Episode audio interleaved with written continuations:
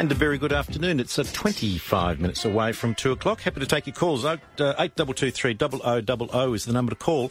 Well, the state uh, government has uh, is putting education firmly on the election agenda, agenda extending the school, school card eligibility eligibility threshold from uh, 37,000 to 57,000. Quite a significant jump.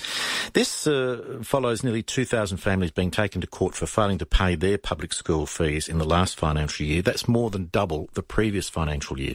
Joining us now to discuss the planned changes is uh, the Minister for Education and Childhood Development, Susan Close. Minister, good afternoon. Lovely to be here.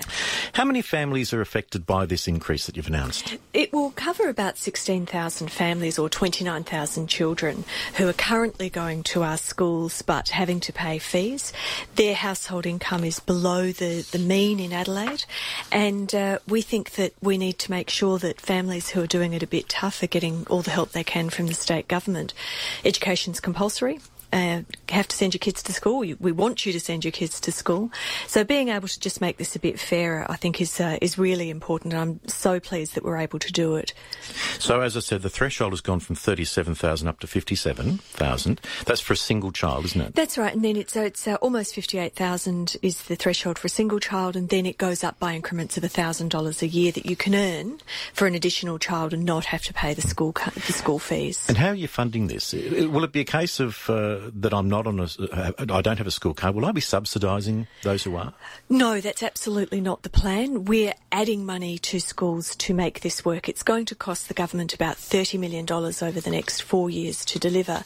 And the reason we're able to do this, and a number of other announcements we'll be making uh, in the near future, is that we stuck to our side of Gonski. Now, I know some people go, oh, you know, get over Gonski. I'm, I'm not over Gonski because that was a six year deal to increase the amount of money going to our schools the last two years were the, were the ones that had all the money in, 75%. That's next year and it's the year after. So although we've lost our federal partners largely, we've stuck to our share, which means we have money to spend on education and we should spend it to make families' lives easier and to get a better quality of education for our students. What about this issue that uh, is becoming an increasingly large one uh, as far as zoning is concerned and the amount of schools that we've got out there? It's interesting. We do a real estate segment each week with uh, with wonderful Toop and Toop, the biggest real estate organisation in the state. And one of the things that comes up on nearly every second call we get is, I want to buy a house in this region purely and simply on the the the the, uh, the condition that it's in a certain school zone. That's an issue that uh, has been around for a long time. What can we do about it? It has, and it's I think exacerbated by people thinking that they have to make an active choice about where their their kids go to school. Uh, back a long time ago, when I was at school many years ago, uh, the natural choice was just to go to the school near where you happen to want to live anyway. We've now got this kind of pressure on families. Oh, you're not you don't really care about your kids' education if you don't make an active choice, and it makes parents anxious and it makes them think they're somehow not doing the right thing if they don't either take their kids to a non-government school or get into a zone for one of the wealthier suburbs. Now, uh, I, I just don't think that's necessary. And one of the reasons we have a series of ads at the moment on television about the quality of public education is that every public school is a good school. We fund them well. We'll be funding them even more over the next couple of years. And we're funding them in a way that's about getting the basics right so that their literacy and numeracy are good, but also that they're being prepared for the jobs of the future. And they're doing that with people they live with, with people from their community. And when I look at the schools that are bursting at the seams in the eastern suburbs. Up to 50, 56% of those kids don't live in the area. And that, that's no longer a sense of going to your community, being part of, you're having kids over after school for a play, uh, playing sport with the kids that you go to school with. That starts to break down if we have this pressure on moving children around just for a school. All our schools are good and they'll be better if we all make that decision to have our kids go nearby. But the statistics show not all the schools are equal though. I mean, some of the, the popular schools that are sought after in those areas are performing better with NAPLAN and uh, you know the My School website, etc., etc. Uh, look, not all our schools, uh, not all our kids are equal. Is is a better way of, of articulating that. There is a very serious disadvantage for children if they come from a very low income household where education isn't valued, and when you have a school where there's more of those kids, the NAPLAN result is going to reflect that. That does not mean that if your child is at that school, that's the result they'll get because we teach to the child and we teach to the child's uh, potential. Some of our best schools are the schools that are in fact countering the effect of not having parents who are particularly supportive. And that's not to say all, all parents with low mm. incomes are not. No. That is absolutely not the case. But there are those broad generalisations and there are schools that are working much harder and having much greater impact because they're turning around the impact of the home life on the school life. And that's why public schools are so good and so important to keep them strong and well resourced. Do you think there's too much uh, emphasis on such as the NAPLAN? I mean, we have this discussion every time it comes out. We're, we're talking to you only, you know, last month uh, when the results came out. I mean, philosophically, you are either in favour of NAPLAN or not. Personally, I'm not. I think it's a load of rubbish, but we can't ignore it. No, no, we can't. And I think the best thing we can do is make it useful. So, yes, there are all sorts of problems with NAPLAN. For one thing, it's trying to test every kid in years three, five, seven, and nine. Mm. So in Australia. So that's a massive effort. And to do a test that big, you have to make it fairly clunky. That means you have multiple choice questions where in a normal test you wouldn't use multiple choice ever. Uh, and, and at the moment, because they're not online, there's a big gap between when you do it and when you get the results back. And when you just look at the whole system, you'll see the Northern Territory is at the bottom and the ACT is at the top and the states range in between essentially on SES level, on their on socioeconomic status. So it doesn't tell us anything. How does that help anything? Well, what what I want to do with it, and what we've we've made a big decision this year, is to say, okay, yes, we'll be reporting at that level. We always have to. But what I'm really interested in is helping that child who hasn't met the minimum standards and needs to. And I'm interested in this child who actually did really well last time but has slipped off. Mm. That lack of growth. So we'll use it diagnostically and we've put ne- uh, nearly $65 million over the next four years because we've stuck to our share of Gonski. Nearly $65 million across and it's not on the label of the child. We spend a lot on the label. We spend on low SES, on Aboriginality and on disability, and so we should. But this money is about how's the child performing? Do they need some extra assistance because they haven't reached where they need to? And that's where NAPLAN can be much more useful as long as you've got the context. You know what happened that day. You know, normally that child's fantastic, but they were sick. That, you know, let, let's allow the principals and the teachers to make wise decisions, but let's give them the resources to do things with. We're talking to the Minister for Education, uh, Susan Close. Uh, happy to take your calls. 8223 0000. At Connected. And it's 14 minutes away from two. We have the Education Minister, uh, Susan Close, with us in the studio. Happy to take your calls, 8223 Minister, you're also announcing today that uh, there's um, some new language programs going to be introduced. Uh, uh, do I smell an election in the air? It's a bit of cash being uh, tossed around today, Minister. Well, yeah, of course there's an election coming up, but the truth is that we've got a lot more money for our education system in the next two years thanks to our six-year deal. We've just finally reached years five and six, and the, the lion's share of the funding was there. And we want to spend spend it in a way that, that makes sure that the basics are being cared for, but that kids are being prepared for the jobs of the future. And the languages strategy is absolutely part of that because the two big shifts we've seen in recent times across the world are first of all the shift in technology that uh, we're just seeing just a dramatic increase in the power of computing and hence our investment in STEM, science, mm. technology, engineering and maths.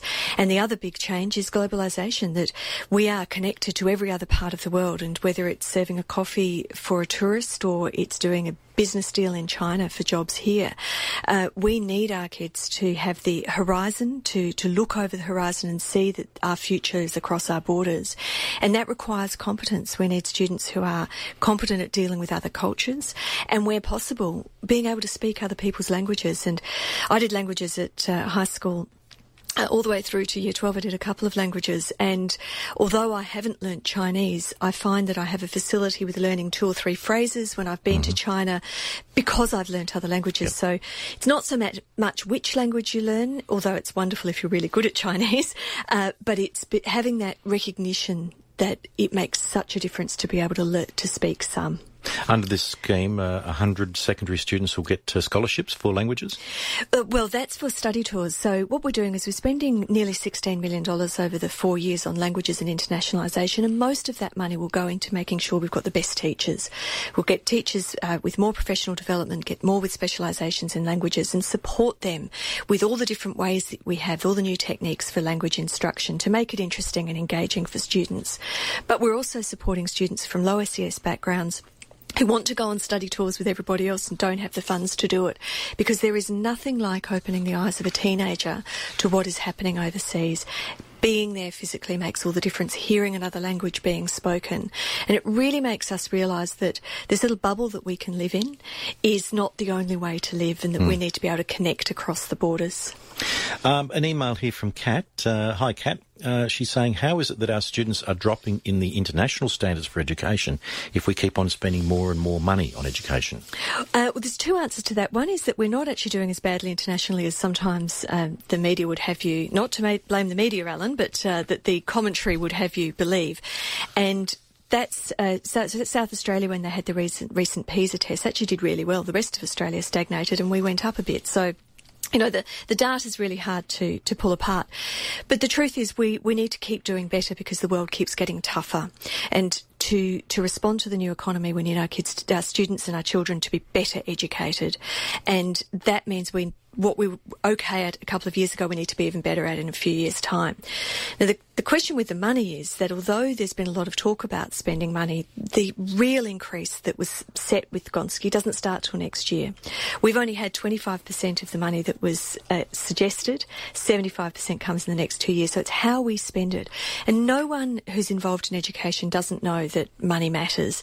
It's how you have teachers getting professional development. It's how you have the relief teachers coming in so that the teacher can do that. It's how you have the interventions early in literacy and numeracy with small groups or one on one to make sure that those basics aren't missed. It's how you have STEM facilities, science and mathematics facilities, to excite students about the importance of those subjects for the future of the economy. None of that happens without money, but of course you have to spend it wisely.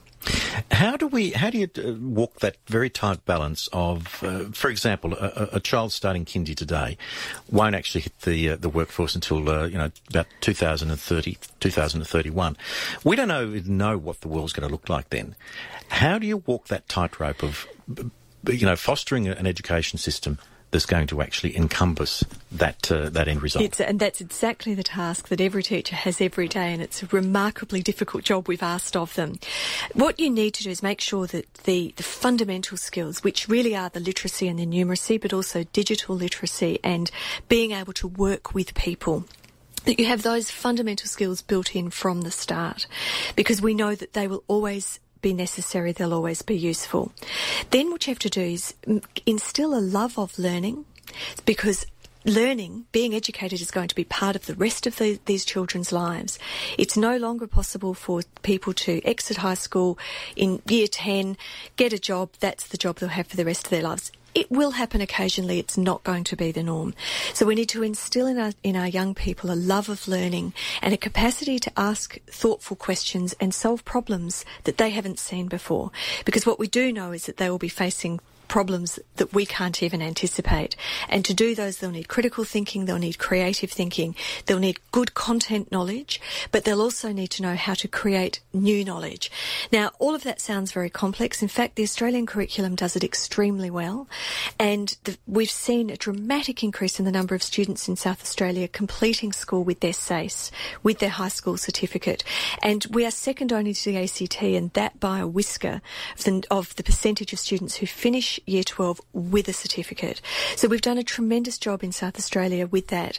And it, that is the best way you can prepare children for the future. Get your high school, make it a quality high school certificate, and then be prepared to be engaged in learning for the rest of your life.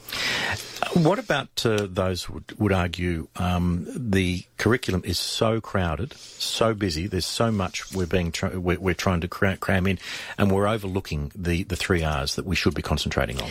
That's why as part of our plan, we've articulated the importance of making those basics foundational. Uh, you cannot learn anything else if you're not literate and numerate. And while that's always been the case and will always be the case, we're really wanting to return to a proper focus on the early years, getting under their belt, not just being able to read and write, but being able to read for meaning and write with purpose. And to have the basics of numeracy because numeracy isn't just about being able to do maths in your daily life as essential as that is, but it is also about creating a sense of logic in students. Maths is an extremely logical discipline, and it's also about creating those foundations for the more complex science and technology that will be a big part of their lives, even if they never work in that field. Technology dominates us. I'm sitting here surrounded by pieces of technology as part of the radio. Uh, every job is going to be affected by it, and we, we sell our kids short if we don't give them that foundation of numeracy that gives them an entryway into being competent in those areas. But there's a big difference, isn't there, just between your, your normal literacy skills and pushing more into the, the te- technical side of it, you know, computer programming and that sort of thing. That's right. And as you say, uh, we, we do have a very big curriculum and it, we require our teachers to be very selective about which elements they, they uh, focus on uh, because coding is coming into primary schools mm. and, and it should. Uh, coding is going to be one of the languages of the future. There are jobs that go begging in Australia. I understand for cybersecurity jobs, it's 100% employment. They're just desperate for more people. So uh, while it is complex, it's complex for students to learn all of this. That's what they need for a successful future. So we owe it to them to teach it. And the great thing about kids is they're capable of learning so much. They are capable of absorbing more information than we can imagine. And uh, really stretching that capacity is essential. But it has to start with literacy and numeracy. And then it has to build over time. And making sure that we start early is, is crucial crucial. The, the importance of preschool and the way in which we do play, learning through play, introducing concepts of literacy and numeracy without being heavy-handed.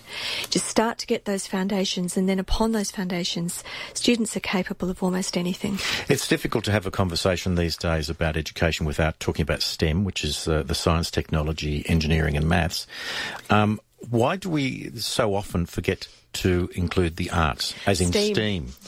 We always hear about STEM, never about STEAM. Is there a possibility here, because it is an area that we're so far behind the eight ball all over Australia, not just South Australia, particularly in the senior years, that the kids who aren't STEM inclined, the more STEAM inclined, more arts inclined, are going to get left behind?